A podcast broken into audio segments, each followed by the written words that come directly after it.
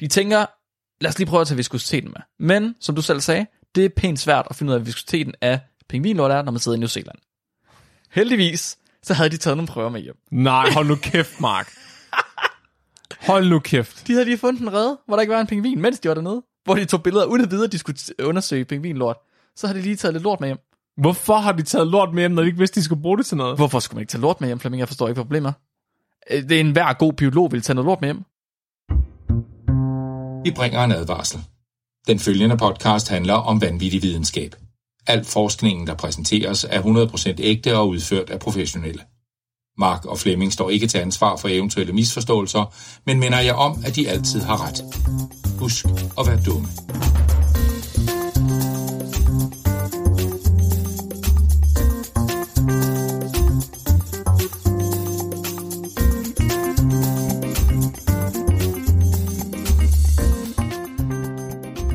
Hej og øh, velkommen til del 1 af vores Tåsinge Special, hvor videnskabeligt udfordret bliver optaget, ligesom i de gode gamle dage, i fuldskab, øh, i et meget lille rum, tæt op og ned af hinanden på Tåsinge. Det eneste, jeg vil sige, jeg er skuffet over, det er, at de ikke står i et værksted lige nu.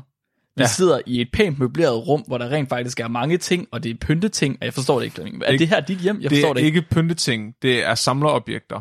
Okay, men så er der, virke, så er der virkelig, virkelig mange samleobjekter. Det ligner faktisk lidt en, en forsker f- fra, eller en videnskabsperson fra 1800-tallet. Deres kontor, Det er jeg glad for. jeg sige. Der er Hvis de sådan, legede med legetøj. jeg kan se tre forskellige, øh, ikke menneskekranier, hvad hedder det? Hominider. Hominider, tak for Ja. ja. Tre forskellige hominidkranier herinde, og mange gamle bøger. Ja, der er også en Paranthropus deroppe. Det er Bare... Det, hver- det er sjovt hver gang, øh, der er børn på besøg her, Ja. hvis de er legekammerater og sådan noget, og de ser alle de der kranier her over det hele herinde, sådan en menneskekranier. Så sådan, Hvad er det der? Det er Vilje store søster. okay. Det er dig, hvis ikke du spiser dine gulerødder. Nej, så øh, vi er jo simpelthen... Øh, ej, det, det er vildt mærkeligt at sidde foran der optage. Så Det er virkelig rart. Så øh, normalt der optager vi jo over Discord, fordi Mark han bor i Lyngby, og jeg bor i ver- verdens midte på Tåsinge, og Nikolaj han bor i Ringe. og hvad, undskyld, Ringe, det er jo kvarter herfra. Ja, okay. Han bor måske ikke i Ringe. Han bor et andet sted på Fyn. I to, I bor i virkeligheden så tæt på hinanden, at I skulle sagtens optage sammen. Jeg tror, det tager tre kvarter at køre. Okay, det, okay, okay, det er lidt længere tid. Men øh, Mark han har jo valgt at, at stikke mig i ryggen Nå. og skide i såret. Okay. tage til Singapore et halvt år lige om lidt. så rigtigt. øh, nu, nu er vi simpelthen mødtes her til druk- og podcastoptagelse i en hel weekend. Så I får det jo doseret ud over en lang periode, men jeg kan fortælle, at det her det er simpelthen den første af vores Tåsinge Special. Okay, det er... Uh, det går godt i maven. Det kan jeg godt lide. Og øh, Mark, Ja. du får simpelthen lov til at øh, starte ballet. Jeg starter ballet. Jeg lægger ud. Øhm, vi er jo i gang med, til vores Singapore-afsnit, er vi jo i gang, som vi jo bare kalder det nu, der er vi i gang med ligesom at prøve at få givet de engelske afsnit nyt liv, ved simpelthen at, øh, at optage dem, gen- genindspille dem på dansk, og prøve at se, om vi kan få noget ekstra kød på, og ligesom gøre dem lidt interessante, og give noget af vores improvisering til dem. Mm. Så øh, i dag skal jeg fortælle om en virkelig, virkelig, virkelig meget en klassiker. En rigtig stor klassiker. Flemming, vi har faktisk ikke lavet intro nu. Det ved jeg ikke. Er du godt klar over det? Hej, og velkommen til Videnskab Udfordret. Din bro til vanvittig videnskab. Jeg har ondt i maven, Flemming. Åh, oh, og jeg er en kunstner og kummen, vi kan med smak. Det er seriøst efter, jeg fik dig til at læse digte op, så jeg har bare vækket den indre poet i dig. Så i dagens afsnit skal vi simpelthen tale om en vaskeægte, fjollet science klassiker.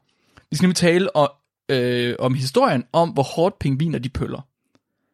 Og jeg har valgt at kalde afsnittet for Pingviner pøller pænt potent. Det er sjældent, vi ved, hvad afsnittet skal hedde. Ja, men lige i dag, Vi går i gang. lige i dag, der var vi klar over det. Ja. Så der findes en håndfuld artikler, der ligesom er blevet printet i stort set alle forskningsgrupper i hele verden nogensinde. Øh, og så er de så blevet lagt ud i deres frokoststuer også selvfølgelig bagefter. Og det er lige meget, om det er biologer, om det er fysikere, om det er kemikere, eller endda psykologer. Det er sådan alle naturvidenskabelige forskere, de er nørder på stort set samme måde. Og derfor så har de de samme artikler til at lægge i deres frokoststue. Bare så de kan kigge lidt på dem en gang imellem. Bare så de lige kan kigge lidt på den en gang imellem. Så kan de lige kigge over, så kan de sige, Flagmus, de sutter pik på hinanden. Ja, så er der billeder af det. Ja, så er der Eller en, en figur. En figur. Fordi det må ikke være et billede, det skal være en graf, Flemming. Ja. Det skal være plot, de tegner hen over et fotografi. ellers så gælder det ikke. Og øhm, den her ikke Nobelvinder af en artikel, det er simpelthen en af de artikler, som flest forskere de kender og kan referere til, når man snakker om vanvittig forskning. Det er klassikeren over alle klassikere. Det er, hvis man siger, der findes vanvittig forskning, så siger alle, har du forresten hørt, der er nogen, der har målt, hvor hårdt pingviners tryk er i maven, når de skider? Ja, så det, mig og Mark, vi har hørt den her mange gange. Ja. Hver gang vi har været sammen med, med andre videnskabsnørder, og, Mhm. mm-hmm. og de finder ud af, at vi laver den her podcast, så er det altid den første, de fortæller om. Ja. Og, og det er også, det er en klassiker. Jeg vil Det er sige, det. det er faktisk, det, der var i gang med min bachelor, og, og jeg ligesom så den der artikel lå printet i frokoststuen, mm-hmm. Ja. gik det op for mig, at, det, at der fandtes vanvittig forskning, eller mærkelig forskning. For, altså, jeg, jeg anede ikke, at det var en ting, før jeg så den artikel. Det var der, hvor det blev vækket i dig. Det var ligesom det, der gjorde, at du blev til, til Flemming. Jeg havde aldrig forestillet mig, at man kunne lave en hel podcast om det, fordi jeg tænkte, okay, der, der er den ene der. Ja, ja, ja. Jeg vil sige, tre-fire år senere nu, ved jeg, at det er kun toppen af isbjerget. ja, det er bogstaveligt talt. Det er kun spidsen af lorten. Det er kun spidsen af lorten. Så i dag skal vi simpelthen finde ud af, hvor hårdt trykket er inde i pingviner, når de pøller. Ja. Ja. Det, jeg, kan, jeg, og jeg kender den artikel så godt, at jeg kan se figuren for mig. Ja, ja, ja. Jeg ved lige, hvordan den ser ud. det er ret sjovt, fordi øh, efter de har udgivet artiklen, der blev øh, forfatter, hovedforfatteren, han blev, øh, han blev kontaktet af en t-shirt designer, der spurgte, om de må printe figur 1 på en t-shirt. Ja. Og det fik de selvfølgelig lov til. Ej. Så det vil sige, der er faktisk et t-shirt design med den der figur af en pingvin, der skider. Jeg håber, han får royalties for det. Ja, det håber jeg også. Den er virkelig grim, den der figur. Den er virkelig tegnet i paint. Den er helt perfekt. den, Den er er, så god. den er grim på alle de rigtige måder. Ja, præcis. Okay, er du klar, Flemming? Mhm. Godt. Så, hovedforfatteren til dagens artikel, han hedder Victor Benno Meyer Rochow, eller Rochow. Han er en vaskeægte old school biolog. Og han har været på ekspeditioner overalt, lige fra Japan til Israel til Antarktis. Han er virkelig gummistøvlebiolog. Du ved, sådan en type, der, alt, der er ude med sin i alt slags vejr. Han er ude i alle slags klimaer, og han er altid på ekspedition. Det er dem, man ser på film. Det er ham. Det er det, alle biolog er. Ja, det, lige præcis. Han er det, alle biolog er, og ja. han gør det fandme godt. Han har udgivet siden 1962, og han har mere end 400 videnskabelige publikationer under sit bælte. Og han udgiver stadig i 2022. Han har udgivet over 60 år. Det Det er har han publiceret videnskab. Ej, hvor er det galt. Det er virkelig en karriere, der vinder. Det er der slet ikke noget tvivl Han om. har, edderme- han har slidt mange gummistøvler op. Han har, det kan jeg fandme dig for. Mange gummistøvler, mange vaders og mange sommerfuldnet. Han har godt nok fanget mange pingviner i det sommerfuldnet, der er det der ingen tvivl om. Så han har haft en virkelig, virkelig vanvittig karriere. Og i løbet af sin karriere, der har øh, Benno blandt andet opdaget en ny fiskeart. Det gjorde han allerede tilbage på sin bachelor og sin kandidat. Den mikroskoperede han, og han beskrev den, og han navgav den allerede inden han havde afleveret sit speciale. Fuck ham. Der har han simpelthen fundet en ny fiskart, og simpelthen altså beskrevet den på en måde, som vi ikke engang kommer til at beskrive de arter, vi forhåbentlig kunne håbe på at finde. Og vi kommer aldrig til at finde noget på niveau med en fisk. På ingen måde, på ingen måde. Det bliver sådan en eller anden bakterie, der lever på undersiden af negle på koalaer eller sådan noget. Noget af den stil. Ja. I sin PhD, der arbejdede han på at forstå øjnene ved natteaktive insekter. Simpelthen forstå, hvordan de øjne de var lavet, fordi de øjne de kan være altså lige så små som, øh, altså nærmest mindre end cellerne selv, der er inde i vores øjne. Nå, Og det har han så prøvet at forstå også, hvordan det ligesom fungerer. Og hans arbejde på hans Ph.D., det blev belønnet med et Queen Elizabeths stipendie, hvor han simpelthen, øh, noget som der kun på det tidspunkt kunne blive uddelt to af om året. Han er dygtig. Lad os sige det sådan. ja. Jeg har øh, en rimelig syg forskerboner lige nu. Han kan sit shit. Han kan sit shit. Hans interesser, de sporede sig rimelig hurtigt ind på ekstreme miljøer.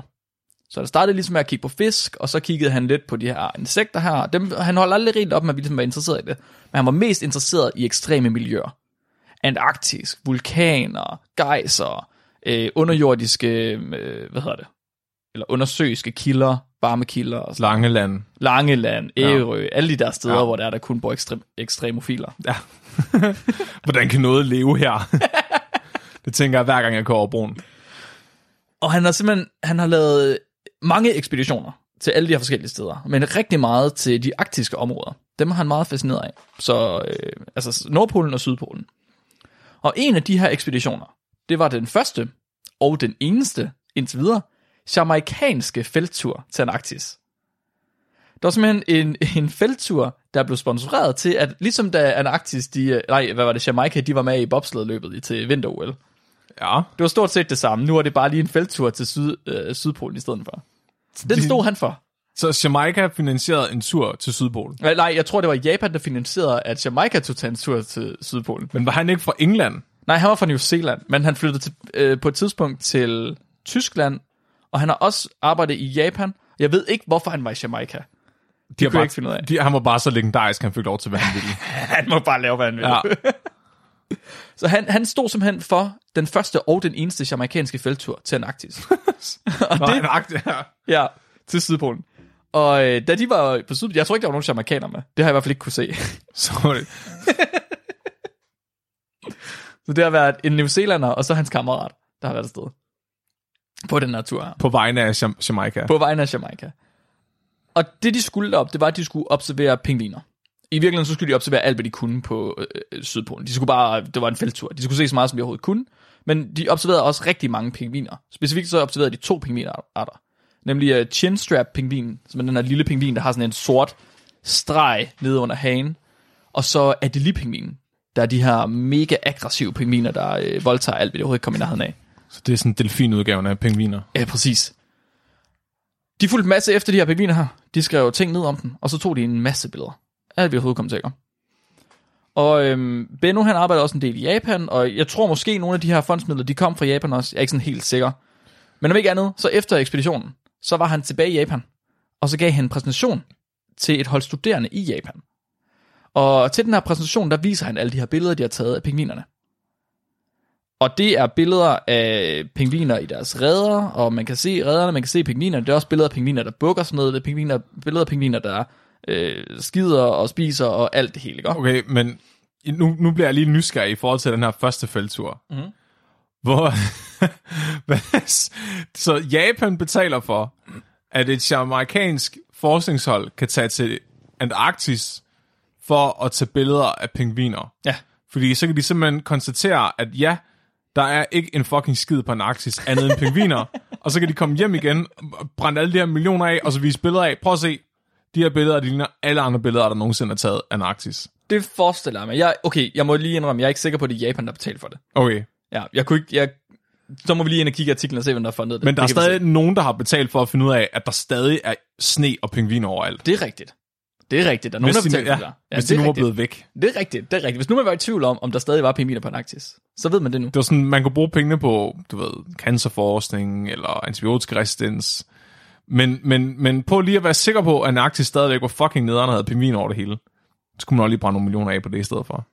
Det synes jeg, jeg forstår ikke, hvor, hvad problemet er, Flemming. Alle har ligesom deres eget felt, og alle biologer kan jo ikke arbejde med cancer. Nej, okay, jeg kan bare ikke finde ud af, hvad havde de regnet med. altså, det er det, når vi spørger, hvad fuck, altså...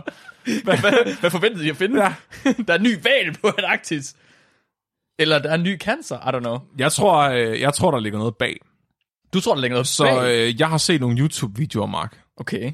Og så vidt jeg ved, så øh, bor Hitler faktisk på Antarktis. Jeg troede, han boede på Jamaica. Øh, nej, Nå. det er bare et skalkeskjul. Jamaica troede også, han boede på Jamaica, men så troede de, han boede på Antarktis, så ville de have ham hjem igen. De vil gerne vise, at han ikke boede i Jamaica ved at tage billeder af ham på Antarktis. Det er en fucking god idé. Så de troede, han gemte sig mellem pingvinerne. Det var alle de her konspirationsteorier om, at, øh, at nazisterne havde alle de her baser på Antarktis jo. At de øh, Og over... det har, jeg, det har jeg faktisk aldrig hørt om. Så det nazist- overhovedet ikke under mig. Nazisterne var faktisk på Antarktis og Okay. undersøgte potentialet for at lave militærbaser på Antarktis. Det vidste jeg ikke. Men der er konspirationsteorier om, at de så blev der lang tid efter. Så det er sådan lidt ligesom den der med, at nazisterne er på månen, hvor så nazisterne er på Antarktis. Okay, hvilken slags konspirationsteori? Er det Alex Jones, eller er det andre end ham? Altså, jeg, jeg mener, at det er legit nok, at de har været der under 2. verdenskrig. Okay. For at kigge, hvad der potentielt kunne være af muligheder. Okay. Men, men, men de blev der bagefter. Det er sådan noget Alex Jones. Okay, okay, okay. Ja, okay. der er intet belæg for det. Men altså alligevel, jeg tænker sådan, hvis Japan nu finansierede det, Nå ja. Det kan være, de at var- Japan havde tænkt, de ville blive der. de, det er jo godt, at det var rimelig bedre over, hvad der skete med 2. verdenskrig, at de lige så skulle ned og have en snak med ham. Ja, det kan selvfølgelig godt være. Altså, jeg, jeg prøver bare, jeg brainstormer bare her, Mark. Jeg tænker, når man, når man hører om nogen, der bruger så mange millioner på at finde ud af, at der stadig er sne og pingviner på Antarktis, så bliver man sådan lidt mistænksom. Øh, jeg kan fortælle dig, det var i hvert fald ikke det, de fandt ud af. Var ikke det, de kom Okay, så de fandt faktisk ud af noget andet. De, nej, ja, nej, jeg ved ikke, om de fandt ud af noget. De havde en masse billeder. De havde Ja. en masse flotte billeder. Okay. De havde taget et uh, digitalt kamera med derned, og så havde de taget en masse billeder. Og dem sad de så en dag til en præsentation, og så viste de det til nogle japanske studerende. Og øhm, under den her præsentation, der er der så en af de studerende, der rækker en hånd op, og så spørger hun, hvordan i alverden får de der pingviner, de der flotte, flotte dekorationer rundt om deres redder? Fordi rundt om pingvinredder, der er der simpelthen i et, øh, et flot mønster, der der streger ud fra redderne. Ligesom hvis man tegner øh, en sol, og så tegner solstråler ud fra den. Og øh, Victor, eller Benno, han, øh, han kigger så på hende, og så siger han, jamen det, det gør de simpelthen ved, at, øh, at de rejser sig op. De rejser fra deres red, og så går de hen til kanten. Så vender de sig om, og så bukker de sig ned, og så skyder de ellers. Fordi pingviner, ligesom mange andre fugle, de skider virkelig, virkelig eksplosivt. De skider nemlig en lang stribe af afføring ud på én gang. Og det betyder simpelthen, at de laver streger ud fra deres rede af, af, af hvid farve på grund af deres afføring. Hvorfor skider de så aggressivt? Det er et godt spørgsmål. Vi kommer måske til det til sidst, men der er faktisk ikke rigtig nogen, der ved det. Nej, nej. Der er ikke nogen, tænker, der rigtig ved det. Jeg tænker bare sådan, at skide, det skal være en behagelig oplevelse. Man har regelmæssigt, i hvert fald en gang om dagen. Det kommer nok an på, hvem du er, og øh, hvor, hvor problematisk det er for dig at skide. Man skal helst bruge 20 minutter. Hvis man ens ben ikke sover, når man er færdig, så har man ikke været på toilet. Ja, det vil de fleste pingviner være Jeg meget tænker bare, at, at fuglene, de snyder ligesom sig selv for en, en altså livskvalitet. De snyder sig selv for at sidde og se YouTube det er i bare, 20 minutter. ja, ja, præcis, bare skide på et halvt sekund. Altså, Okay, mand. Ja, så de her pingviner her, de har, sim- de har simpelthen så eksplosiv afføring, at de kan skyde deres afføring lige så langt væk, som de er høje. Så det vil sige, at en 40 cm høj pingvin kan også skyde 40 cm væk. skal jeg også skyde min lort to meter væk, når jeg står op besked. Det vil svare til, at du skyder din lort to meter væk, når du, når du yes, er på toilet. Okay, nu er jeg virkelig nys. Jeg tænker sådan, jeg, jeg tror faktisk ikke, det vil være umuligt. Det tror jeg. Hvis du vender dig, hvis du bare vender dig og skyder vandret, Ja. så rører det ikke to meter væk. Det, okay, ikke, ikke på en normal dag. Så kan du virkelig have dårlig mave. Ja, men har dårlig mave, så tror jeg faktisk godt... Øh... Okay, men det kommer vi også til. Okay, ja. Det kommer vi faktisk også til. Så det, det fortæller os noget om, det fortæller os ligesom, at trykket inde i en pingvin, det må være rimelig højt. Det må være højere end atmosfærisk tryk i hvert fald. Fordi ellers så faldt det jo bare ud. ja. Ja, så det må være lidt højere end det. Øhm, og, og det må også være lidt højere end det, eller lidt større end det er i mennesker. I de fleste mennesker i hvert fald. Mm-hmm. Jeg ved godt, Flemming, at du måske mener, at du har lidt højere tryk end de fleste mennesker. Skal jeg ikke kunne sige. Jeg Og tror, det- ja, Nikolajs, det må være helt exceptionelt. Men det lavt vel, fordi det rykker ikke rigtig ud. Tror, Oh. oh, Må, må det ikke, han har negativt tryk? Eller ikke negativt tryk, men han har mindre tryk end Han er sådan en vakuum. Ja, Hvis han sætter sig oven på sin noget, så forsvinder det ind i ham. det skal virkelig være tungt, før det falder ud. ja. Så Benno, han havde åbenbart aldrig nogensinde tænkt over, at det ikke var en almindelig ting. Det, jeg synes, han, han havde ikke tænkt over, at det var noget mærkeligt noget. Han havde ikke tænkt over, at nogen kunne spørge om det. Fordi han beskriver selv, at øh, den her studerende og hendes fascination af pingviners dekorationer, det var ligesom det, der gav ham ideen til at undersøge præcist, hvor hårdt pingviner de prutter. Dengang han fandt ud af, at han ville undersøge det her, ikke? Mm-hmm. tror du så, det var oprigtig interesse, eller tror du, det var sådan lidt med glimt i øjet? Tror, du tænker, om han har gjort det for at lave en sjov artikel? Jeg tænker bare, om han godt har... Altså, fordi nogle forskere er så opslugt i det, de laver, mm-hmm. og er sådan lidt akavet. Så de forstår måske ikke helt det sjove i det, de gør. Tror du, han, jeg tror, du, han har sådan gjort det med det lidt glimt i øjet. Sådan. Det, det jeg kan læse ud fra, der er re- han har skrevet rigtig meget om, hvordan øh, modtagelsen har været efter, og hvordan han selv har svaret folk og sådan noget. Og det jeg ligesom kan læse ud fra det, han skriver, det er, at han var ikke klar over, at det ville få så meget opmærksomhed, da han gjorde det til at starte med. Men han kan godt se, at nu, hvorfor de giver det opmærksomhed, at det er, altså, han kan godt se det er fjollet. Okay, så han har oprigtigt bare synes, det var spændende, og ikke sådan... Umiddelbart ja, fordi han, han beskriver, han har en hel FAQ, hvor han så beskriver, øh, der er nogen, der har spurgt om, hvad er, du ved, den videnskabelige rationale for ligesom at undersøge det her. Og der beskriver han rigtig faktisk nogle grunde til, at han tænkte, at det var interessant at undersøge. Jeg har Okay. dem senere også, de kommer senere. Ja, ja, okay. Jamen, jeg skulle bare lige vide, hvad, hvad, hvad han er for en forsker. Så han er en helt rigtig. Det er ligesom en dårlig film. Ja, det virker som, han, men han er stadig, han har den der, ja, han er New Zealand, men han har sådan lidt britisk glemt i øjet, så han har stadig Ja, den der, ja, ja, ja. ja, han ved godt, det er sådan lidt tongue-in-cheek-agtigt. Men det er også en god, dårlig film. Den skal helst ikke vide, den er dårlig. Nej, det er rigtigt, men det må godt vide det bagefter. Ja, sådan, det, er ligesom The Room. Eller Samurai uh, Cop. Samurai Cop. Ja, Uh, de vidste det godt bagefter, det er rigtigt. Ja.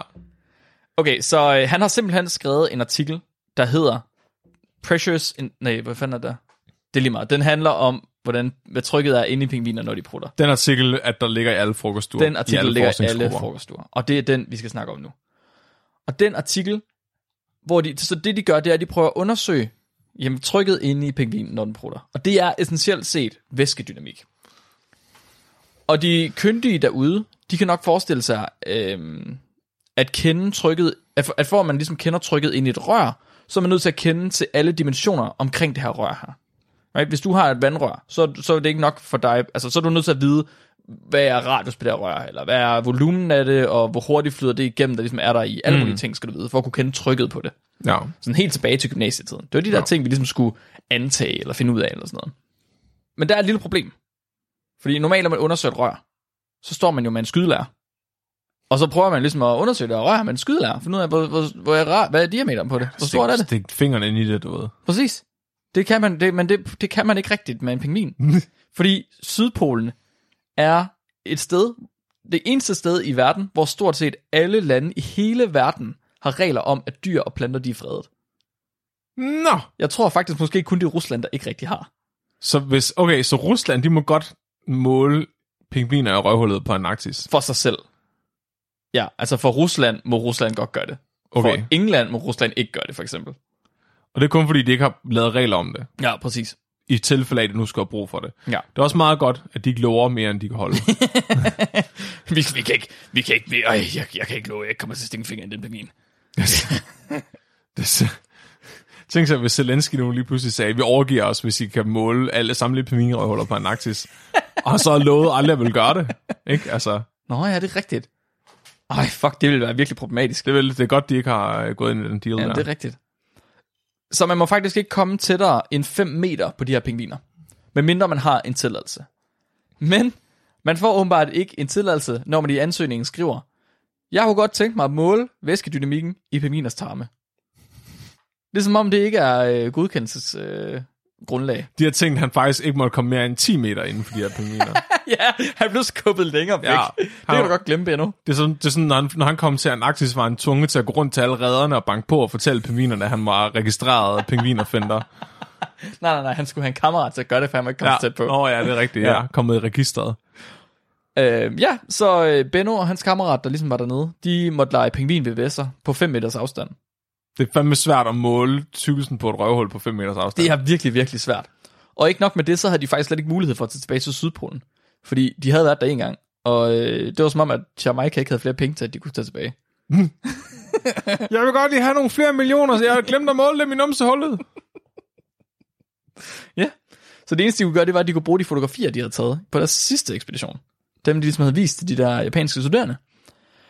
Men imponerende nok, så var deres billeder åbenbart af høj nok kvalitet til, at de kunne estimere en del variabler, kun baseret på de her billeder her. Så det, de skulle vide, det var, at de skulle kende til pingvinernes højde, de skulle kende afstanden fra jorden, hvor afføringen ramte, og op til den der lille redehøj, som pingvinerne de står på. Ja. Ja, så skulle de også kende afstanden øh, fra, hvor lorten den landede, og op til åbningen, altså op til pingvinernes røvhul. Mm-hmm. Og så skulle de øh, kende diameteren på åbningen. Fingeren i numstålet. ja. Og det kunne de åbenbart se ud fra billeder. De har så, okay, nu bliver jeg rigtig nysgerrig. Mm-hmm. Fordi den, han er simpelthen taget til Antarktis for at tage billeder af pingviner. Mhm. Og uden, inden han vidste, at han ville undersøge deres lort og deres numser, mm-hmm. så havde han allerede taget billeder af deres røvhuller i HD. Og ikke nok, ikke nok han har taget billeder af deres røvhuller, han har taget billeder af deres røvhuller, mens de sked. Det, hvilken person tænker at gøre det? Ud, hvis at det En biolog, Flemming. En biolog. hvor, men han har gjort det, inden han besluttede sig for, at han ville forske det. Det er jo lige meget. Hvad nu, hvis det data kunne bruges til noget en anden dag, Flemming? Og også, helt ærligt, hvem vil ikke godt have et billede af en pingvin, der skider hjemme på sit kontor? Bagfra. Ja, bagfra, lige præcis. I aktionen. Jeg elsker, jeg elsker bare, at Antarktis er så dødt, at det virkelig er det mest interessante, man kunne finde på at tage billeder af. Det er meget Santiago-agtigt. Jeg er fandme glad for, at de ikke gav lov til at tage tilbage. Han må ikke, han må ikke komme på i zoologiske haver længere. Jeg tænkte på, om jeg godt må komme, og jeg bare godt lige kunne tænke mig at komme op til Antarktis igen. Og jeg bare gerne ned og måle pingvinernes numsehuller. Det er fordi, jeg gerne vil vide, hvor hårdt de laver pøller. Nej, det er også okay, fordi jeg har faktisk fotografier af dem allerede. Jeg har nogle billeder hjemme i mit natbord. Det er rigtig dejligt. Så de fik estimeret højden på pingvinerne. De er 60 cm høje. Så fik de estimeret den der afstand fra, øh, så pingvinerne stod på en lille høj, og fra den høj og ned til jorden, hvor lorten landede, der var der cirka 5 cm. Men fra hvor lorten landede og op til røvhullet var det cirka 20 cm. Hold da op. Ja. Så der er 15 cm ben op til numsehullet. Og så til sidst, så fik de også estimeret diameteren på åbningen, og den var 8 mm. Hvordan regnede du ud, at numsehullet på dem var 8 mm? Jeg tænker, at de først har kigget på, okay, pingvinen er 60 cm høj. Det tror jeg, de vidste. Det tror jeg bare, de gik ud fra. Og så har de sagt, okay, så har de sagt, hvis 1000 pixels er lige med 60 cm, hvor mange pixels er numsehullet så? De, de har åbnet Photoshop, Ja, og så er det croppet numsehullet ud. Og så Ja. er det bare copy-pastet det, og så skulle vi se, hvor mange numsehuller, der skulle være oven på hinanden for at lave en hel pingvin. ja. ja, det er det, jeg gjorde. 112 numsehuller, det er 8 mm. 60 del med 112, okay. Det er hardcore matematik, det her. Men de tre variabler, de er stadig ikke helt nok til at bestemme trykket ind i pingvinen. De skal også bruge dekorations, altså lortens volumen, de skal bruge dets hastighed, og de skal bruge tiden, det tager at dekorere. Mm. Det har de ikke billeder af. Det har de ikke billeder af. Ja, så dog. Og så dog, fordi de har faktisk billeder af, øh, jeg ved ikke, om de også har videoer, det siger de faktisk ikke. Men de kan i hvert fald estimere hastigheden, mener de. Så øh, hastigheden, den estimerer de med noget helt almindelig gymnasiefysik, faktisk. Så det de gør, det er, at de anvender ligesom, at dekorationen, den vil blive trukket ned, altså lorten, vil blive trukket ned mod jorden af tyngdekraften. Mm-hmm. Men alt efter, hvor hurtigt det flyver, så vil det nå længere, før det rammer jorden. Mm. Så hastigheden angiver ligesom, hvor langt det kan komme horisontalt, Ja, før det rammer jorden på grund af tyngdekraften. ja. Så det vil sige, at hastigheden den er lige med længden, det kommer ud, gange med kvadratroden af tyngdekraften gange, øh, delt med to gange højden. Okay, så hvis de ved, hvor tung lorten er, Det behøver de faktisk, det behøver de ikke engang, fordi de går ud fra, at de er i et vakuum, tror jeg. Og i et vakuum er det lige meget, hvor mange, meget ting vejer. Okay, ja, ja. Ja. Jeg tror ikke, de går ud fra, at det vejer noget. Øhm, så det vil sige, at de får, at det er 40 cm gange med kvadratroden af 10 kilo, øh, whatever, bla bla bla. De får det til 2 meter sekundet. De får det til, at lorten den flyver ud i røvhullet med 2 meter sekundet, eller 7,2 km i timen, hvilket er hurtigere, end jeg går. Den her, det her pingvin, guano, de kunne overhale mig, hvis jeg gik en tur. To meter i sekundet. Det, det er rimelig sindssygt. Ja, det er pænt hurtigt. Det, du vil faktisk kunne blinke, og så var der lort ud over det hele. ja, det vil du. De kunne også øh, beregne volumenet på den her afføring her. Og det er igen med lidt snil gymnasiematematik. Fordi dekorationerne, de er nemlig ikke en samlet kugle. Det er ikke sådan, det kommer ud som en kugle, og så bum, så rammer den lidt, ligesom en paintball. Det er en stribe, der går hele vejen fra åbningen, og hele vejen ud til landingspunktet. Og det betyder faktisk, at det er en cylinder. Og volumenet af en cylinder, det kan beregnes som længden gange radius i anden gange pi. Og det får de til 20 ml. 20 ml lort. 20 ml lort. Det er faktisk ikke så meget. Ej, det er ikke sådan, det er ikke sådan specielt meget. Det er lige godt om vel et shotglas. Så det går bare sådan, Og lige under et shot, kan man sige. det går bare spytter lidt Ja, en gang imellem. ja. Fordi de kan. Og så får du lige sådan en, sådan en, en lille gammeldansk med ja. Ja. pingvin guano. Det er heller ikke godt at gå og holde på det for lang tid. Jamen, det skal man ikke. Det skal man. Nikolaj. Men de er heller ikke så store, de her pingviner her. Nej, okay. Så Det skal, det, der er nok ikke plads til så meget. Og 60 cm, det er alligevel ret stort. Jamen, det er... Ja, okay, det er rigtigt. Jeg ved ikke, hvor meget... Hvor, er en stor høne. Vores er. Det jeg. 60 cm, det er en meget stor høne. Jamen, det er det. Det er rigtigt. Det er et lille barn. 20 ml, det er fandme ikke så meget. Jamen, det er det ikke. Det Altså, går stærkt. har du aldrig prøvet at veje dig før, efter du er skide? Nej. det har jeg faktisk ikke. Har du ikke det? Det, skide, det skal du prøve. Hvorfor siger du det? Hvorfor spørger du om det? Fordi så kan du nogenlunde... Altså, hvis du nu antager, at vægten af din lort er den samme... Altså, hvis du antager, at densiteten af din lort er den samme som vand, så kan du jo regne ud volumenet af din lort, hvis du ved, hvor meget du har skidt i vægt. Ja. Jeg tænkte måske, at du havde gjort det. Jeg tror, det var derfor, du sagde det. Har du, har du Ja, fundet ud af, selvfølgelig har jeg det. hvad stort et volumen er det? Det er sådan, ved jeg ikke, et halvt kilo nogle gange, 600 gram. Og så det er mindre denst end vand, ikke? Altså, nogle gange, så tror jeg godt, jeg kan lave meget mere. Imponerende. Imponerende, Flemming. Jeg tænker bare, så jeg laver alligevel sådan 20 gange, 30 gange, sådan en øh, pingvinlort. Jamen, det undrer mig faktisk måske ikke så meget. det må sgu indrømme. Jeg tror faktisk godt, du kunne, altså, der kunne ryge en pingvin noget der engang. Prøv lige at tænke på, hvor stor jeg skulle være, hvis jeg skulle være 30 gange så stor som en pingvin også. Jamen, det er rigtigt. Det kan jeg jeg godt se. ikke, altså 60 cm, det er ikke de er så tunge. Det går, at de bare meget lange. Måske gør de bare meget ofte. Jeg tænker bare, hvor meget vejer en pingvin? Ja, det ved jeg sgu ikke. 20 kilo. Det, det er jeg ingen anelse. Ja, det tror jeg. Så skider jeg jo stadigvæk seks gange så meget som en pingvin, Jamen, det er måske rigtigt nok. baseret på volumen. Det er måske rigtigt nok. Så skal de bare skide mange gange om dagen. Jamen, det kan også være, de gør det. Det ved du ikke. Og så kan vi ikke bare konkludere, at Nikolaj ikke går nok på toilet. Jo, jo. Det var Okay. det, tænkte jeg nok, det Ja. ville. Øh, det sidste, de skal finde ud af, det er tiden. Og den skriver de ikke, hvor de har fra. Men de siger, at det tager 0,4 sekunder for dem at skide. Det går stærkt. Det er ikke øh, en tur på tynden, hvor de lige skal kigge på YouTube, Flemming. 0,4 sekunder. Det er rigtig hurtigt. 0,4 sekunder med 2 meter i sekundet. Jamen, det kan de jo regne ud, hvis de ved, øh, hvis de ved hvor langt den er kommet, inden Nej, den det er lander, rigtigt. Og Men de har det- trykket, så det, kan de de, regne ud det har tiden. de ikke skrevet, de har gjort. Nå. De har bare skrevet, tiden er 0,4 sekunder. Ja, jamen, den kan de isolere for, hvis de har alt det andet. Ja, det er selvfølgelig rigtigt. Ja. Det, kan, det har du ret i, Flemming. Det er godt set. Godt ja. set. Jeg ved ikke, om det er det, de har gjort, men det, det vil give mening. Ja. Hele ideen her, det er jo, at de gerne vil beregne trykket inde i pingvinens tarm.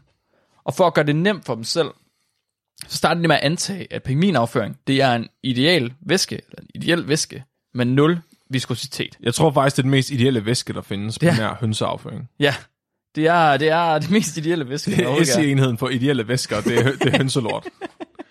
Vi må godt antage, at pingvinlort ligger meget tæt på. Ja, og vand er lige over. Altså, eller under, hedder det. Ja. Vand er lige det ringere. Vand er ikke særlig ideelt. Nej, det er ikke så lige det. Nej. Så de går ud fra, at ingen viskositet har. Det vil sige, det er overhovedet, det har ingen tykflydendehed. Så viskositet 0, det er det samme som vand. Og des højere du så kommer i viskositet, des mere tykflydende bliver ting så. Okay, ja. Ja. Men de siger til at starte med, lad os lige være med at tage højde for viskositeten. Den er 0, det er vand. Det er nemmere. ja. Ja. Og det er jo en ret typisk ting, øh, en ret typisk taktik at gøre, og bruge, når man ligesom forsøger at modellere et eller andet i virkeligheden. Fordi når man for eksempel, hvis man er metrolog, eller prøver at udregne et eller andet, der er virkelig komplekst, så er der jo rigtig, rigtig mange variabler, man skal tage højde for. Men det er ikke alting, man kan tage højde for. Mm. Og kæft, man, så bliver det jo alt for komplekst, og du kan ikke sidde... Din lommeregner kan slet ikke tage så mange variabler ind og sådan noget. Det er slet ikke til at finde ud af. Du kan ikke finde ud af, hvor tyk pingvinlort er, når de er på Antarktis. Det er Og du sidder i New Zealand. Præcis, det er jo mega svært. Så skal du tage ned i zoologisk have og spørge, og så får, må du heller ikke gå derind mere lige pludselig. Det er som Så om, skal du man, også gå og banke på og sige det, det. det er som om, man ikke får lov til at komme ind nogen steder lige pludselig. Undskyld mig, jeg godt en, min lille pingvinlort med hjem. Souvenirbutikken. Det kommer vi også til. Ej, faktisk, vi behøver ikke få den med, men bare gerne røre ved den. Ja, det kommer vi også til. Nå. øh, men det er ret, ret almindeligt, at man ligesom udlader variabler for ligesom at gøre det nemmere for sig selv og simplificere den. Fordi det bliver nemmere at regne ud, til gengæld så er ens model mindre præcis. Så det vil sige, at det er måske nemmere for dem at regne ud, hvad trykket er inde i pingvinen, men det er ikke sikkert, at de rammer rigtigt. Eller de måske, har måske virkelig meget usikkerhed på til at starte med. Så når de undlader viskositeten, så mener de, at trykket må være lige med densiteten gange med hastigheden i anden. Og så får de 4,6 kilopascal. Og det er ikke specielt højt. Det er det samme tryk, som det typiske menneske har i sin blodår mellem pulslag. Det kan opflyve ret langt, hvis man skærer sådan en over. Mellem pulslag. Nå, mellem. Altså, ja, Ah, Okay. når det ikke gør noget. Så at det kan jeg ikke forstå. Det er ikke særlig meget. Det er meget, meget lavt. Ja, Det er meget, meget lavt. ja, Når der ingen viskositet er på, så er det meget, meget lavt. ja.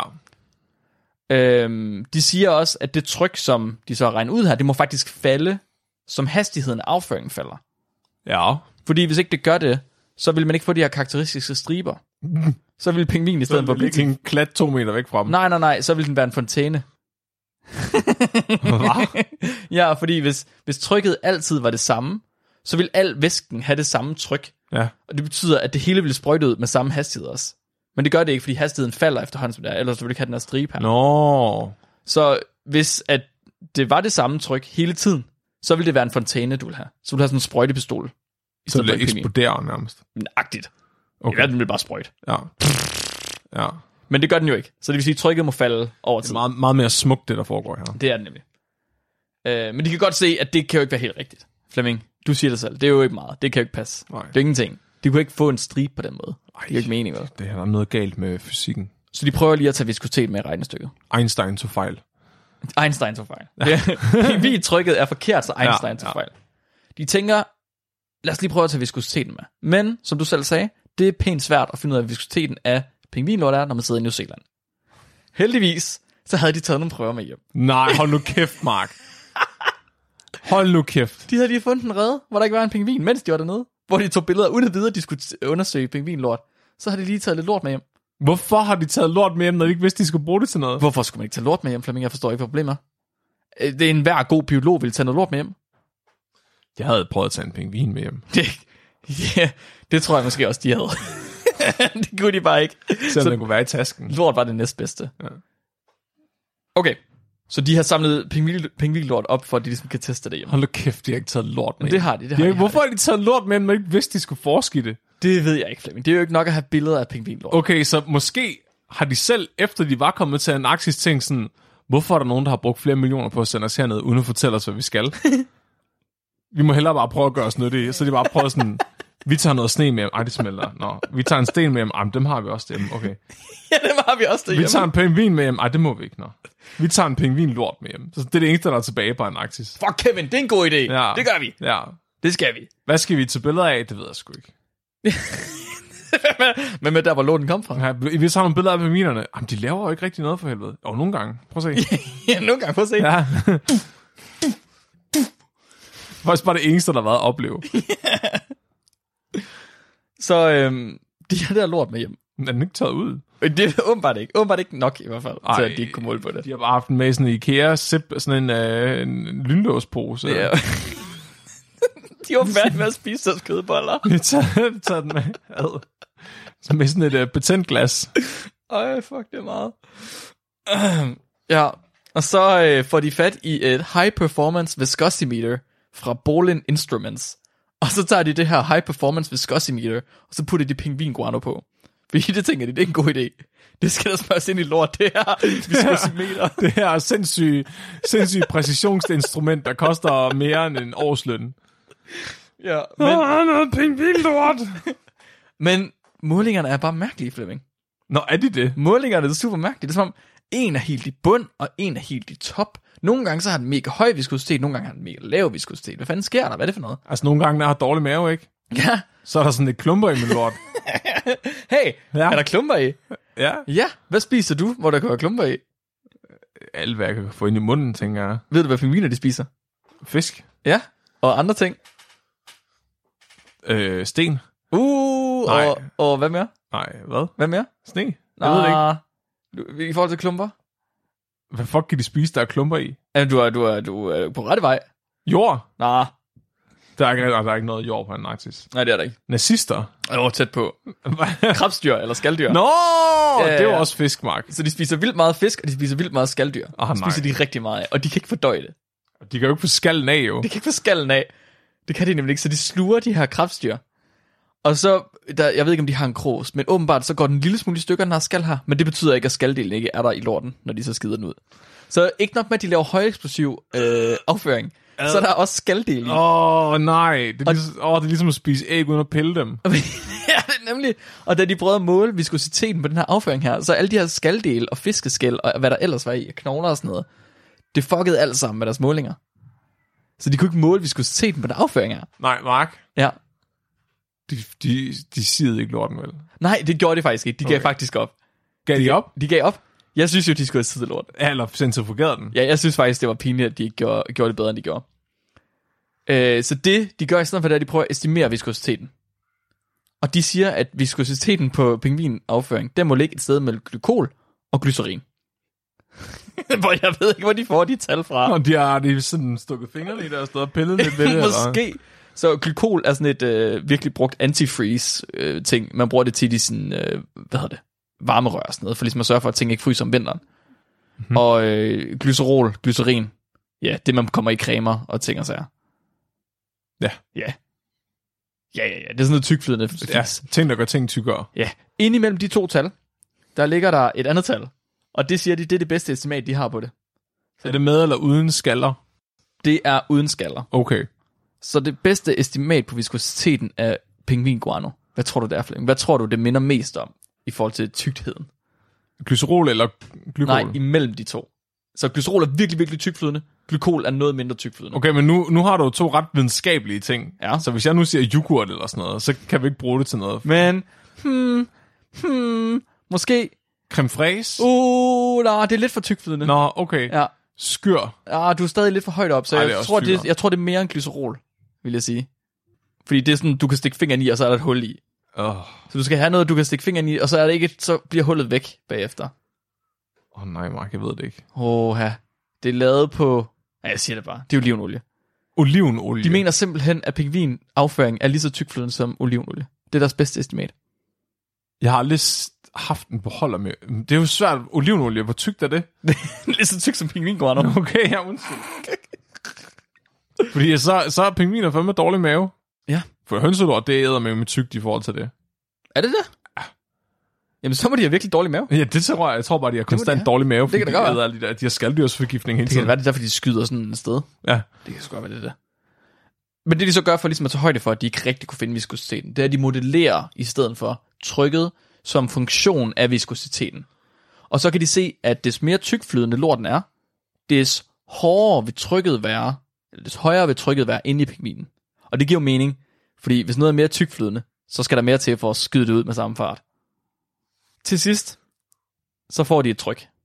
Og de får trykket til at være mellem 10 og 70 kilopascal. Og det siger ingenting overhovedet. 10 kilopascal, det svarer til lungetrykket hos en trompetspiller, der spiller høje staccato-noter, Mm-hmm. som er sådan nogle hurtige noter, sådan dyt, dyt, dyt. Ja. Og 70 kilopascal, det svarer til trykket i en lavtryks malerpistol.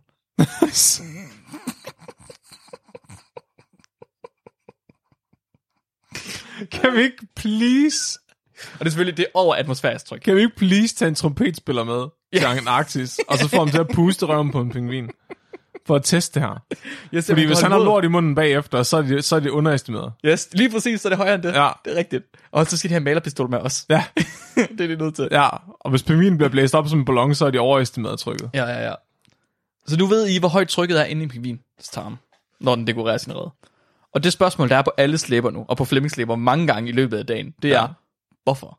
Hvor, hvorfor skal vi vide det her? Hvorfor er det vigtigt? Jeg vil hellere vide, hvorfor de tog lort med hjem og tog billeder af deres røvhuller, mens de sked, Ja, det da skal de ikke vidste, de ville undersøge det her. Det skal du ikke tænke så meget over, Flemming. Du spurgte også om, hvorfor er det overhovedet, de skider så hårdt? Og det ved man ikke. Man ved det faktisk ikke, men Det man kan spekulere. personlige samling. Så Benno, han spekulerer, at de skider så hårdt, for at kunne holde deres fjerdragt ren, uden at de skal bruge specielt meget energi. Fordi de kan ikke nå ned til deres fjerdragt ned ved numsehullet. Så de kan ikke øh, gøre sig pæne dernede. Så det vil sige, at de tror, at de skyder deres afføring ud med så højt tryk, fordi så er der mindre sandsynlighed for, at de får smurt sig selv ind i lort. Kæft, jeg kunne spare mange penge på toiletpapir. De kunne nemlig spare rigtig mange penge på toiletpapir. Hvis det er derfor, pingviner ikke skal bruge toiletpapir. Hvad? Det er jo derfor, pingviner ikke skal bruge toiletpapir. Hvis vi bare alle sammen sked så hårdt, at vores lort ikke kunne nå at sidde fast. There you go. Ja, at den ikke løb ned ad benene på os. Præcis. Og altså, det er jo specielt, det giver mening, fordi det her det er jo specielt problematisk for ping, øh, fugle som pingviner, fordi de har jo ikke mulighed for at nå sig til at kunne tørre sig om bag ja. Benno han argumenterer også, at det faktisk kunne være, øh, at de faktisk kunne være mere effektive, end de, er, end de er. At de godt kunne være bedre til at gøre det her, end de allerede er. Så hvis de nu bukkede sig lidt længere ned, så deres tarm den ikke bare var vandret med jorden, men faktisk havde en vinkel på, så kunne de måske helt undgå at have lort på redden. Så kunne de faktisk få det helt væk fra redden. Fordi hvis, vi, hvis de har en opadgående vinkel på, så bliver lorten skudt længere væk.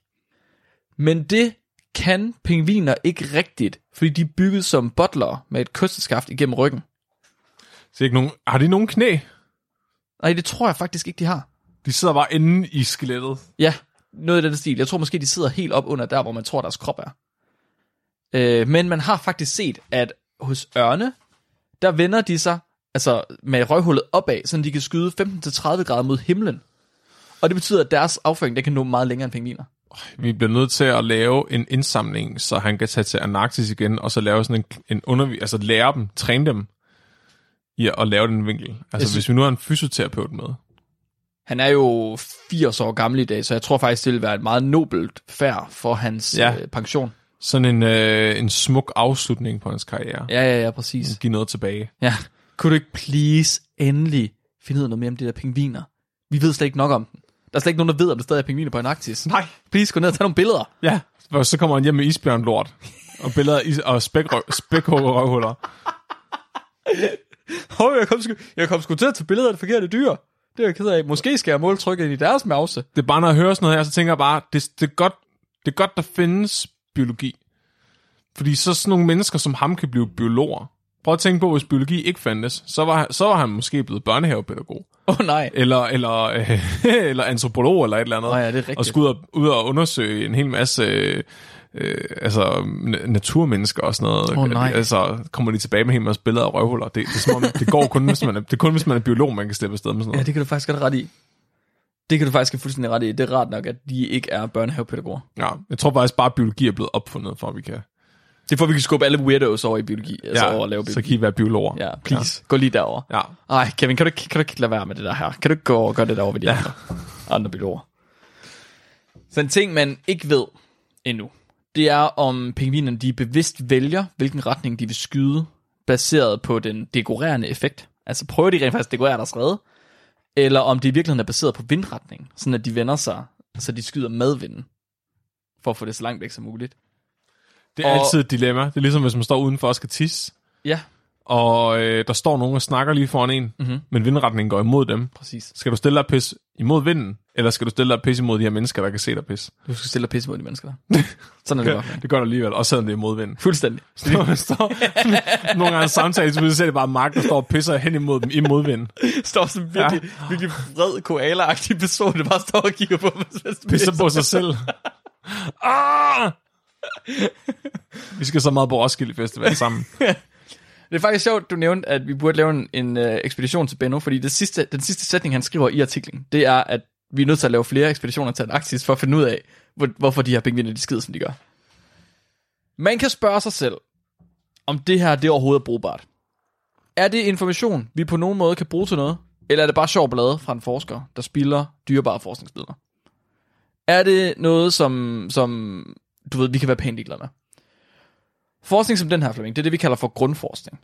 Og når man laver den form for forskning, så er det tit for ligesom at få stillet sin egen nysgerrighed. Og det var det også lidt for, det var det for Benno. Det er der ingen tvivl om. Det er derfor, han er biolog. Samtidig så er det også ligesom for at få udvidet den samlede viden for menneskeheden. Så det er ikke altid, at man er klar over, om ens grundforskning overhovedet kan bruges til noget. Og måske skal det slet ikke bruges til noget. Men lige for Benno, der tror jeg ikke, han havde forventet at få den respons, som han gjorde på den artikel her. Mm-hmm. Fordi han lavede rent faktisk noget grundforskning, som han ikke havde regnet med, at der var nogen, der ville bruge. Og lige pludselig så får han rent faktisk respons fra folk, der gerne vil bruge hans grundforskning. De vil gerne bruge den her viden til noget. Seriøst, de vil gerne bruge den her viden til noget. Blandt andet så blev han kontaktet af en paleontolog, der forskede i dinosaurbiologi. Og den her paleontolog vil gerne vide, om de her udregninger også kunne bruges på dinosaurer. Fordi, at så kunne det være, at man kunne anvende den til de streger, man har fundet omkring dinoredder. Nej. Og måske relatere dem til, om det har været samme princip. De har heller ikke...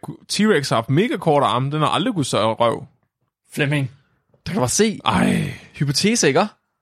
Måske, men, og måske er det både for ligesom at kende trykket inde i dinosauren, men faktisk også fordi, at alle de her variabler, der er i udregningen, de kan jo, de, de kan jo bestemmes, hvis bare du kender øh, længden på stregen nærmest, og højden på dinosauren. Og så kan du virkelig bruge Og de... diameteren på røvhullet. Ja, nej, fordi du kan måske estimere diameter på rørhullet ud fra det her. Ud fra, hvor lang stregen er. Ud fra, hvor lang stregen er. Det kan være, du kan estimere det. Men, og, Okay, okay. Men, men Flemming, en af de store problemer, når vi ligesom, det snakker vi om med uh, Nikolajs ja, ja, ja. dinoafsnit, en af de store problemer med dinoer, det er, at vi kan ikke finde ud af, hvordan deres bløddel ser ud. Men med det her kan man måske estimere, hvordan bløddelen ser ud. Og her blandt røvhullet. Og det kan jo faktisk, hvis man kan estimere, hvordan røvhullet eller kloakken har set ud, så kan man måske begynde at estimere, hvordan dinosaurer de har parret sig. Prøv lige, prøv lige. Okay, okay, okay. Så du siger til mig, at den her weirdo, der har taget til Antarktis og taget billeder af pingvinrøvhuller, mm-hmm.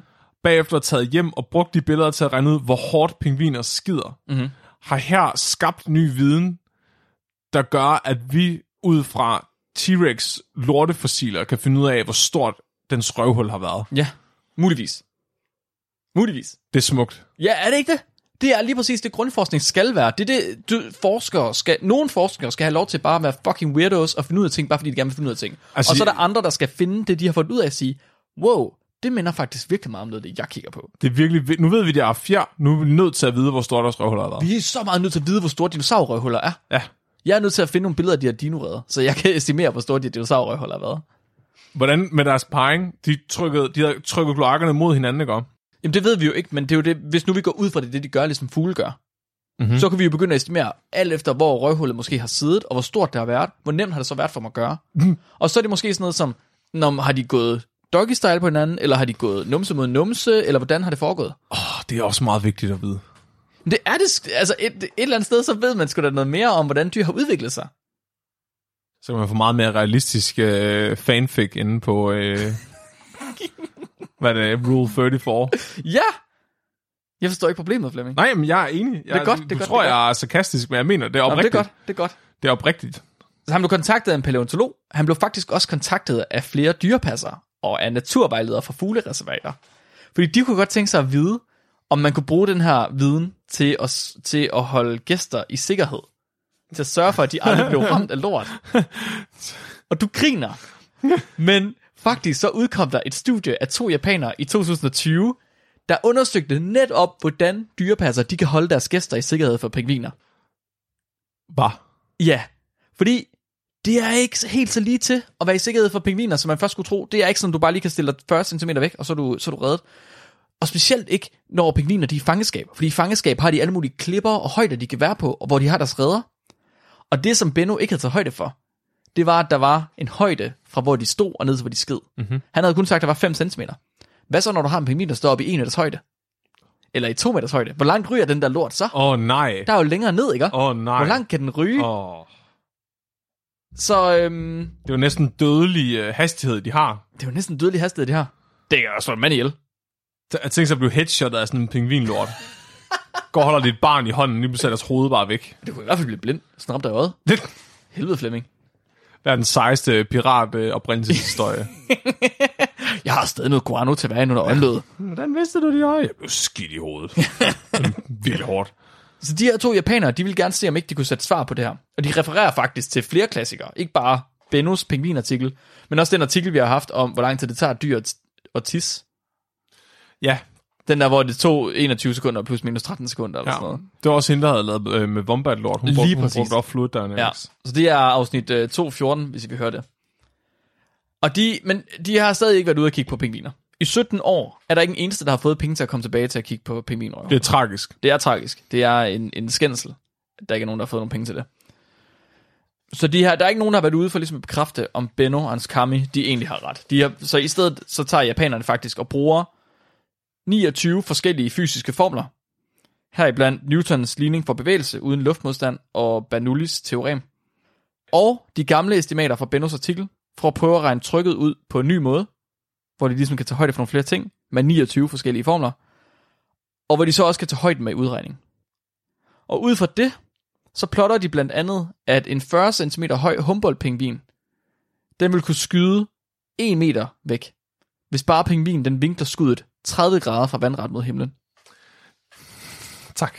Ja, men ikke nok med det. Hvis pingvinen stiller sig op på en platform 2 meter over landingspladsen, altså over hvor den ligesom rammer, og samtidig vinkler sig rigtigt, så kan de skyde helt op til 1,34 meter væk. Jo længere den her lort flyver, Ja. får den så mere sådan velocity. Hvis I nu skyder ud fra toppen af en, af en Eiffeltårnet. Når du tænker om den på et tidspunkt faktisk begynder at accelerere, fordi den rammer ned mod jorden, eller hvad? Ja, jamen, ej, det er måske bare det samme som at tabe noget. Ja, det vil det være. Ja. Det vil det være. Det vil være tyngdeacceleration i Men er der nogen, der har kigget på, om de bedre kunne finde ud af, hvor tyk lorten er? Nej, de prøvede ikke at estimere viskositet. Fordi det virker faktisk som en rimelig stor øh, faktor i det Ja, her. de brugte samme viskositet, som Benno gjorde. Jeg der synes, ikke nogen, der har fundet øh, altså i det er. teorien, så kunne vi egentlig også tage Odense Zoo og se, om vi kunne øh, lokke personalet til at give os noget lort. Det kan sgu ikke være. Prøv et eller andet sted skal det bare igennem sig. Altså, så kan det være. Ja. Altså hvis der er nogen, der mangler et bachelorprojekt på biologi, så tror jeg, vi har en her. Vi vil godt være vejledere. Så kan vi lave en øh, 3,0. Øh, de får også et lidt anderledes tryk i deres beregninger, men ikke noget, de behøver at tale om. Det, er ikke, det var ikke specielt interessant.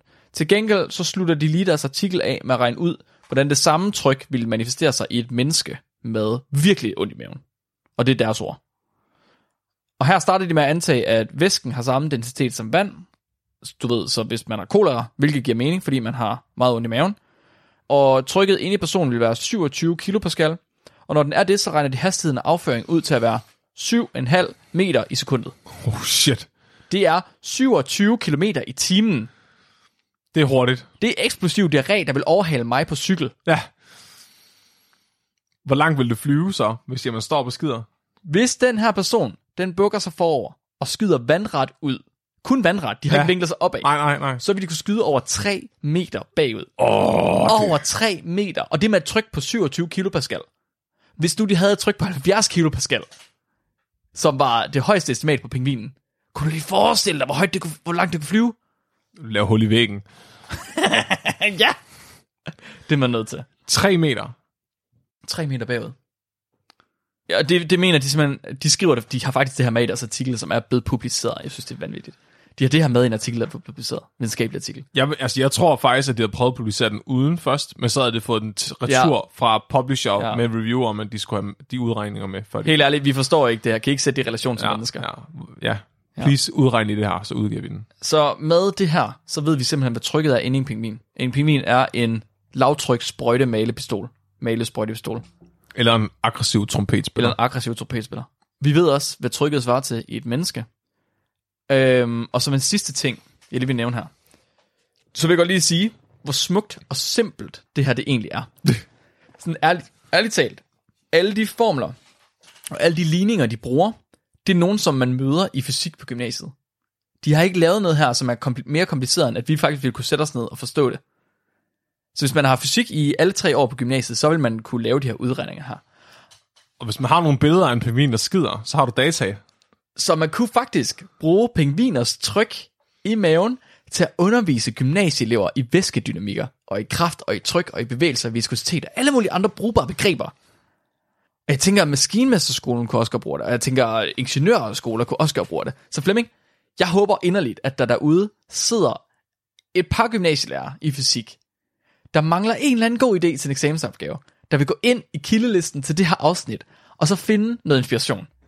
For jeg kunne virkelig, jeg kunne virkelig inderligt godt tænke mig at have et videnskabeligt udfordret eksamensspørgsmål. Og jeg tænker, at det her det er en god kandidat. Det vil, jeg, øh, så, vil, så vil man kunne dø til eksamen med et smil på læben. Ja, præcis. Det vil være slutspørgsmålet, hvor man er sådan, fuck, fuck, fuck, jeg dumper. Haha, pingviner, der prutter. Ja, det er sådan, får du 10 eller 12 er spørgsmål. Tak, Mark. Ja. Jeg er virkelig glad for, at vi lige kunne hive den frem støve den af en gang til. Mm-hmm. Fordi jeg, jeg, altså, jeg kan godt huske, hvad den handlede om, men, men jeg synes virkelig, du har fået fremhævet skønheden i den på en måde, som jeg ikke, som jeg ikke havde set før. Det er jeg glad for, du siger. Jeg er glad for, at vi endelig kan bruge den her viden til at finde ud af, hvor store numsehuller at en T-Rex har. Ja, det er meget vigtigt. Meget ja. Vigtig viden. Hold kæft, mand. Og her er bare målløs. Jeg synes, øh, jeg synes simpelthen, det er så fedt, at han har taget en, en fucking pingvinlort med hjem, uden at vide hvorfor. Det er så syret. Det er så syret. Det er syret. Han, han laver stadig forskning, og det er virkelig seriøs forskning. Han er stadig ved at finde ud af, hvordan øjnene har udviklet sig. Han er ved at finde ud af, hvor, hvorfor folk reagerer så negativt på at spise insekter som øh, fødevare.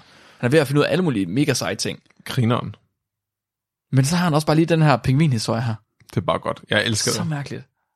Tror du, øh, altså, det var ret svært at få fat i den her lort, når han ikke må gå inden for 5 meter af dem. Han har jo gået og ventet på, at de er skidt, og så kunne han komme hen til lorten. Og det tænker jeg, men de skyder også rimelig langt. De skyder ikke 5 meter væk, det er rigtigt. Øh, jeg ved sgu ikke, han er nødt til at skal have haft en frisk lort, fordi som du også sagde, så tør de jo ind på et eller andet tidspunkt. Ja, det er det. Han skulle have, han, altså, han skulle have haft en pingvin, der sked, og så gik 5 meter væk ret hurtigt efter. Ja. Men ellers så kan han bare være ligeglad. Bare løbe ind imellem dem. Ligesom øh, Timon og Pumba i Løvernes Konge. Det må han jo ikke. Han må ikke komme ind det, på 5 han, meter. det er Benno sgu da ligeglad med. han er ikke russer jo. Det er sgu da lige meget. Nej, det er, Der er ingen, der opdager det. Loven. Måske har vi en konspiration mere her. Måske, Han har faktisk. brudt loven. Åh, oh, måske har Benno brudt loven. Rusland i atomkrig med New Zealand, jeg det meget. Oh, fuck. Jamaica. Ja, nå nej, undskyld. Og Japan. Og New Zealand. Alle sammen på en gang. Mark, Ja. har, vi, har du lytterspørgsmål? Ja, det har jeg faktisk. Jeg har faktisk to i, Hold op. øh, i samme hook, som Hold er meget relevante til det her. Ja. Vi har nemlig et lytterspørgsmål fra Louise, der spurgte, hvorfor skal man altid skide mere, når man har drukket kaffe? Og så i samme hook, så spurgte Tejs, hvorfor maven den reagerer på rødt kød, når man bliver ældre. Hvorfor skal man altid skide mere, når man drikker kaffe? Og hvorfor bliver det sværere at spise rødt kød, når man bliver ældre? Ja. Hvorfor er maven så mærkelig? Er spørgsmålet, tror jeg. Ja. Mark, Ja. det kan du svare på. Kan jeg det? Jeg ved, at grunden til, at man skal skide, når man har drukket kaffe, det er fordi, at øh, man snyder hjernen til at tro, at den får noget farligt ind. Det er samme farve, som det, der skal ud. Og det skal ud hurtigt. Der er ikke noget at gøre. Det kan ikke være derinde. Det går ikke. Det, nej, Mark, det der, det diarré, det skal ikke den vej. Jamen præcis. Og det, kan, det vil maven ikke have, den vil have det ud lige med ja, det samme. ja, okay. Afsted med det. Ja, Jeg vil ikke have det. nej, det er derfor, du sidder øh, med en kop kaffe foran, og du kan røre det nu. Jamen præcis, jeg tør ikke røre den. Jeg ved, at det går galt. Nice. Jeg ved, at jeg ødelægger din fine Chester, Chesterfield. Ej, det går ikke. Ej, du, du beriger bare læderet. Det er også samme farve, så det kan du ikke kan se det alligevel. den var hvid, da jeg fik den. det lugter også lidt. Øhm, ja, rødt kød. Det, det, er lidt, det er faktisk et godt spørgsmål. Jeg vidste ikke, at man fik sværere ved at nedbryde, når man bliver ældre. Øh, jeg tror, der er nogen, der oplever, at de har svært ved at spise rødt kød, når de bliver ældre. Jeg synes, jeg har hørt mange, der har oplevet, at de generelt har sværere ved at spise forskellige ting, når de bliver ældre. Men hvad mener du med sværere ved at spise ting? Altså, er det, de- man får dårlig mave af det? Ja, de mener, de får dårlig mave dagen efter, de har spist det, eller lige efter, de har spist det. Kan det være deres mikrobiom, der ændrer sig? Og det er et godt bud. Så jeg tænker, at det er en af de ting, der ændrer sig med alderen. Ja. Det er, hvad for nogle bakterier, der er til stede i tarmen. Mm-hmm. Så jeg tænker måske, at de tarmbakterier, de har, er dårligere til at udvinde energien. Men der kunne også være noget med, at deres tarm måske er blevet mere slap. Fordi der er jo noget med de der peristaltiske kræfter i tarmen, at tarmen den ligesom masserer ens mad ud igennem sig. Ja. At hvis det er sådan noget, øh, hvis fibrene ikke er blevet nedbrudt, når man tilbereder kødet. Altså råt kød, det har jo nogle ret stærke fibre, muskelfibre, mm-hmm. som, bliver ned, som bliver som blødgjort, når man tilbereder det. Ja. Hvis din, peris- hvis din tarm nu er begyndt at blive slap med alderen, så tror jeg ikke, den lige så nemt kan bearbejde kødet igennem din tarm, hvis du ikke tykker det ordentligt. Hvorfor får du dårlig mave af det? Fordi så har du sådan nogle store klumper, du ikke rigtig kan nedbryde. Nå. Og så har du også dårligere tænder, ikke? Fordi du er gammel. Du tykker ikke maden lige så godt. Så får du sådan nogle klumper af mad, du ikke rigtig kan bearbejde i tarmen, uden du får dårlig mave. Det er derfor, de der typiske toiletlyde, det lyder ligesom klumper, der falder ud. Ja, Det er fordi, man bare har taget en virkelig gammel person, og så har optaget, hvordan det lyder. det kan godt være. Plop, plop, plop, plop, plop, plop. Altså, det er min bedste bud, fordi jeg tænker ikke sådan noget som... Altså mavesyren og sådan noget, det tror jeg ikke ændrer sig. Jeg tror ikke, den bliver mere basisk med eller noget. Så begynder de at få mavesår alle sammen og sådan noget. Jo. Men der er også mange, der får mavesår, når de bliver ældre. Ja. Det kan godt bare være det, fordi at det er virkelig... Altså at æde råt kød, det kræver virkelig høj ydeevne for din krop. Ja. Og når du bliver gammel, så er du så slidt, at din krop ikke kan finde ud af det med. Den har slet ikke brug for længere. Man har virkelig også brug for mindre energi, når man bliver ældre. Der er, man har kun brug for rødvin og fyldt chokolade, når man er Ja, præcis. Så bare Og det er jo ikke særlig meget energi. Det, er ved jo- alle jo. Der er mange gamle mennesker, og de drikker jo ikke engang vand. Altså, de drikker bare rødvin og kaffe. Det er fandme mærkeligt. Det kan jeg, slet, jeg kan slet ikke sætte mig ind i det. Jeg kan overhovedet ikke sætte mig ind i det. Og blive gammel. Ligesom mennesker, der kun drikker cola. Ej, undskyld, nu ved jeg, ved, jeg rammer rigtig mange mennesker. Jeg kan, men jeg, kan, jeg, jeg forstår ikke, hvordan man kan klare sig uden vand. Nej, du er også meget vand, du er vandentusiast, vil jeg sige. Jamen, det går, jeg bliver selvfølgelig ikke entusiast. Jeg drikker bare, jeg drikker bare vand. Du går rundt med sådan... jeg er Øh, nu er jeg begyndt at se Trailer Park Boys. Ja. Og der er Julian hovedpersonen, han render altid rundt med en drink i hånden. Sådan, sådan er det med dig, din vandflaske. Ja. Men uanset hvad du laver, så står der med den der vandflaske i hånden, imens sidder pipetalen i lap, står og øh, er gang med en PowerPoint-præsentation. Du. Ja, ja, ja. Det Skal man, det, jeg, jeg er tørstig. Det Du er skal sådan være. en øh, meget sund alkoholiker. Ja, det kan være. Du ved faktisk ikke, hvad der er i min vandflaske, vil jeg lige sige. Nej, det er rigtigt. Ja. Det kunne være, det er i hvert fald ikke gammeldansk, fordi det er brunt. Jamen, det er rigtigt. Men det kunne godt være en brøndum. Eller vodka. Ja. Eller bare ren sprit. Jeg tror bare, det er etanol fra laboratoriet. 99,9 procent. Absolut. Du kan slet ikke fordøje din mad. Alle, alle dine tarmbakterier er bare døde. Det er lige meget, om det er rødt kød eller brun kød i mig. Det ryger ud det hele. Men med kaffe, Mark, Ja. der er noget med koffein. Det er koffein, der gør det, ikke det? Jeg kan huske, Er det det? For, det er. Er det rent faktisk afføringsdrivende? Jeg kan ikke huske det nu. Der er, der er øh, myter omkring vanddrivenheden med forskellige ting, hvor man tror, at det er vanddrivende, men ikke rigtigt er det. Men jeg kan ikke huske, hvad for noget af det der. Nej. Og jeg tror måske også noget af det, det er sådan en association, hvor man tænker, man har, man har hørt, ah, jeg skal, man, man skider meget, når man drikker kaffe, og så er man sådan, ah, okay, det må passe, og så hver gang man så drukker kaffe, så sådan, ah, okay, men måske falder det i virkeligheden sammen, at du altid drikker kaffe på det samme tidspunkt. At du altid får en kop kl. 10 om morgenen, hvor dine tarme, de så har vendt sig til det, der du skider. Altså, jeg skal altid skide, når jeg har fået en morgenkaffe. Men Ja, hvis men jeg ikke du drikker også altid morgenkaffe. Ja, de dage, hvor jeg ikke drikker morgenkaffe, der skider jeg alligevel. Ja, præcis, Flemming. Men det kunne også være noget med... øh, Er der, er der, åh, nu sidder jeg og bare gætter. Er der ikke noget med, at ens blodtryk det stiger lidt, når man får koffein? Har vi ikke næsten svaret på det spørgsmål her? Hvad? Har vi ikke svaret på det spørgsmål her? Jo, okay. Ja, men, det, men for, tarmen bliver slap, man bliver gammel, mikrobiomen bliver dårlig. Vi kan blive ved med det her i en halv time, tror jeg. Du har fået det der ølblik i øjnene nu, Mark. ja, vi er nødt til at, vi er nødt til at komme videre. ja. Vi skal videre. lige. Undskyld, undskyld, Mark. Det er okay, Flemming. Det er okay. Okay. Så svaret var, okay, kaffe, måske associ- association, rødt kød, fordi man bliver, fordi at, at maven bliver dårligere. Mm. Ja. Maven bliver dårlig til mad. Til mad. Maven bliver bare dårligere til alt. Maven bliver dårlig til alt. Kroppen bliver dårligere til alt. Og rødt kød er bare det ultimative nedbrud. Det var svar. Jeg sidder lige og øver mig, fordi vi snart skal optage, fordi det er Toasting Special, og vi snart skal optage hele vores store FAQ-afsnit, hvor vi har 70 Ren spørgsmål. fuldskab. Ja. Og det, det er jeg lige nødt til at sørge for, at vi holder spørgsmålene nede på et ordentligt tidspunkt, eller ordentligt tidsmængde. Okay. Undskyld, Mark. Jamen, jeg siger ikke mere, Mark. Jamen, det er Jeg okay, siger ikke mere, det er jeg okay. og drikker Men min øl her men, i fred. Men det er dig, der er vært, Flemming. Du skal videre, videre. Send os videre. For os, for os. Jeg er verden Flemming i dag, og nu skal du høre en historie om, at vi skal ikke, at om vi har øhm, i næste uge. Nej, det skal vi ikke. Hvad skal folk ikke. gøre? Folk, de skal simpelthen gå ind og hjælpe Flemming og Nikolaj, så meget som de overhovedet kan. Giv dem, send dem en sød besked. De kæmper lige for tiden. Flemming, han ved ikke, hvad han skal gøre sig selv. Han mangler mig. De prøver så hårdt de kan. Og vi, vil, vi, vi sender så mange afsnit ud til, at vi overhovedet kan. Men øh, hvis der smutter af de nye og næ, så, øh, så må I, I, må, I må lige vise dem lidt kærlighed. Tilgive dem. De gør, hvad de kan. Send dem en sød besked på Facebook. Det vil de gerne have. Tak. I må også gerne... Øh, jeg har fundet af, at vi har en subreddit. Nå ja. Det er rigtigt. Elliot har lavet en subreddit til os. Det var pænt, også. Så øh, nu er vi både på Facebook og Discord og Instagram og Reddit. Og Reddit. Jeg tænkte sådan på, øh, Reddit måske kunne være en meget god mulighed for at bedre kunne blive set, hvis man har nogle lytter, altså nogle, nogle øh, ting, man gerne vil sende ind og sådan noget. Nå. Fordi der er ligesom det der upvote-system, som kommer lidt op. Ja. Så skal vi sørge for at holde øje med Reddit. Det gør jeg. Jeg sidder, jeg er reddit nørd. Nå, men det er fint. Okay. Så hvis, øh, hvis man, ja, det er i hvert fald en, en måde mere at komme i kontakt med os på, hvis mm. at vi er svære at få fat i på de andre kanaler. Det synes jeg er Så en god idé. please, please come in Reddit. Der er kun, hvad er vi, 11 derinde lige nu? 12. Ej, det er ikke så mange. Så øh, det er en intim koncert lige nu. Ja. Thijs har lagt en Lego-høne op, den er jeg glad for. Jeg tror, det var Thijs, der gør det. Nice. Er vi klar til dagens dyrefakt, Flemming? Yeah. Dagens dyrefakt, den er sendt ind af Begitte. Og Begitte, hun har skrevet ind, at snegle, de kan sove i tre år. Jeg troede, den var død. Nej. Nej, Flemming, den er ikke død. Den var, ikke, var den ikke død? Den var ikke død, Nå, Flemming. det er den nu i hvert fald. Jeg glemmer alt om. Okay. De kan faktisk, så hvis de skal bruge virkelig meget fugt for at overleve, men hvis ikke der er fugt nok, så kan de bare gå i søvn. Og så kan de bare lægge sig til at sove. Jeg laver det sådan en skal Ja, i enden af sneglehuset, så der er lukket. så ligger de bare derinde og sover. I tre år. Jeg vil også gerne sove i tre år. Ja, det vil jeg faktisk også gerne. Det kunne jeg faktisk virkelig godt tænke Det var mig. faktisk virkelig at bruge lige nu. Ja, Hold nu op. Og tre års søvn. Det bliver virkelig rart. bare du, du så ikke til Singapore, du ligger der bare ned. Du skal bare lige bruge seks måneder. Farvel. Ja. bare lige to uger mere, mor.